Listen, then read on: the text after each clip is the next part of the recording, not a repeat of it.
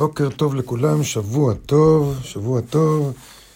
אנחנו ממשיכים בלימוד שלנו, ובהמשך כותב הרב אשלג עניין חיוב הלימוד בקבלה. למה זה חיובי? חיוב אגב, חייב בא ממילה חיובי. אה, למה זה כל כך חשוב וחיובי? כותב כך הרב אשלג, והנה יכול המערער לומר, אם כן כל החוכמה הזו היא עסק לאותם שכבר זכו לאיזה בחינה של התגלות אלוקית. זוכרים שאמרנו שכל חוכמת הקבלה זה עניין של, עניין של החוכמה, של החוויה של לחוות את הבורא, ההתגלות של, ה, של, ה, של הבורא.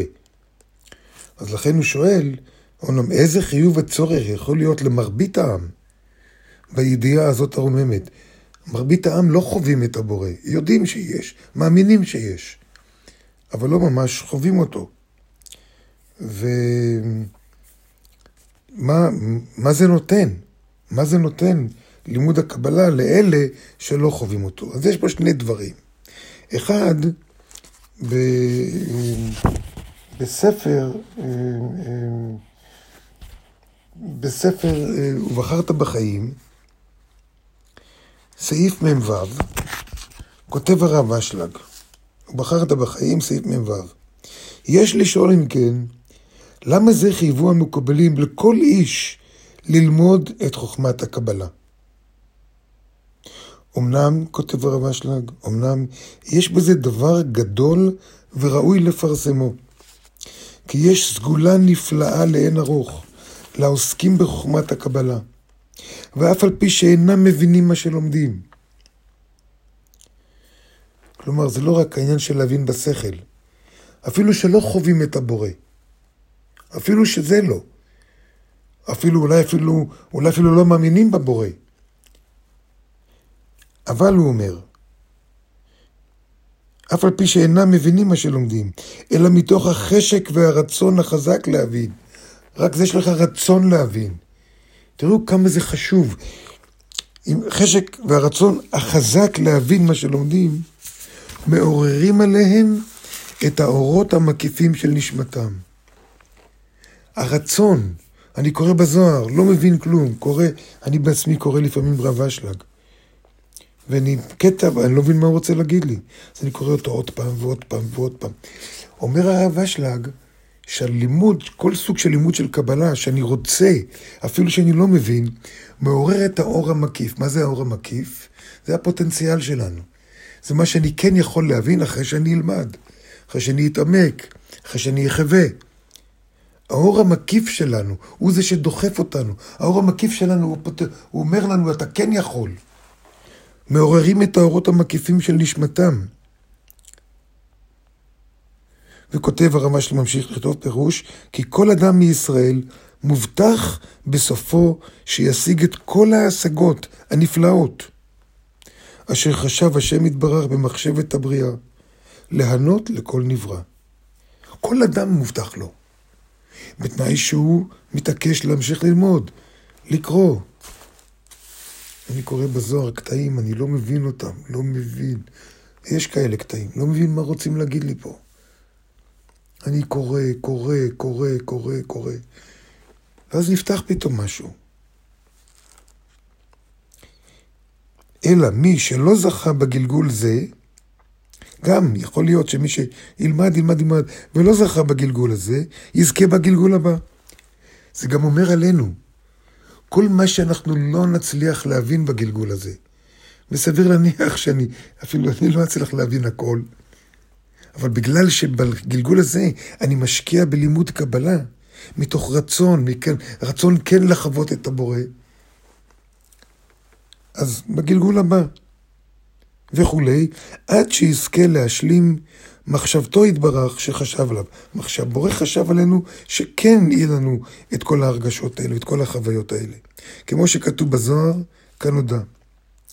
והנה כל עוד שלא זכה אדם לשלמות, נבחנים לו אותם ההורים, נבחנים אותם האורות העתידים להגיע אליו.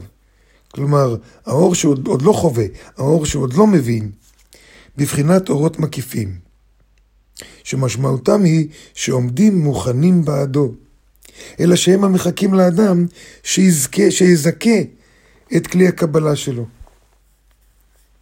ואיך מזכים? איך מזכחים את כלי הקבלה? על ידי כוח התנגדות, על ידי נתינה מעבר לנוח, על ידי הפצת חוכמת הקבלה, גם אם אני לא מבין. אבל אני מדבר עם אנשים, לפחות את מה שיש לי אני רוצה לחלק. אז זה מעורר את האורות המקיפים. המאורות המקיפים דוחפים אותנו. ואז יתלבשו האורות האלה בכלים המוכשרים, בתוכנו. וכותב עוד הרב אשלג, ולפיכך גם בשעה שחסרו לו הכלים. הנה בשעה שאדם עוסק בחוכמה הזאת, הוא מזכיר את השמות של האורות והכלים, ואני יכול להוסיף, והמלאכים, שיש להם מבחינת נשמתו שייכות אליו. הנה הם תכף מאירים עליו בשיעור מסוים.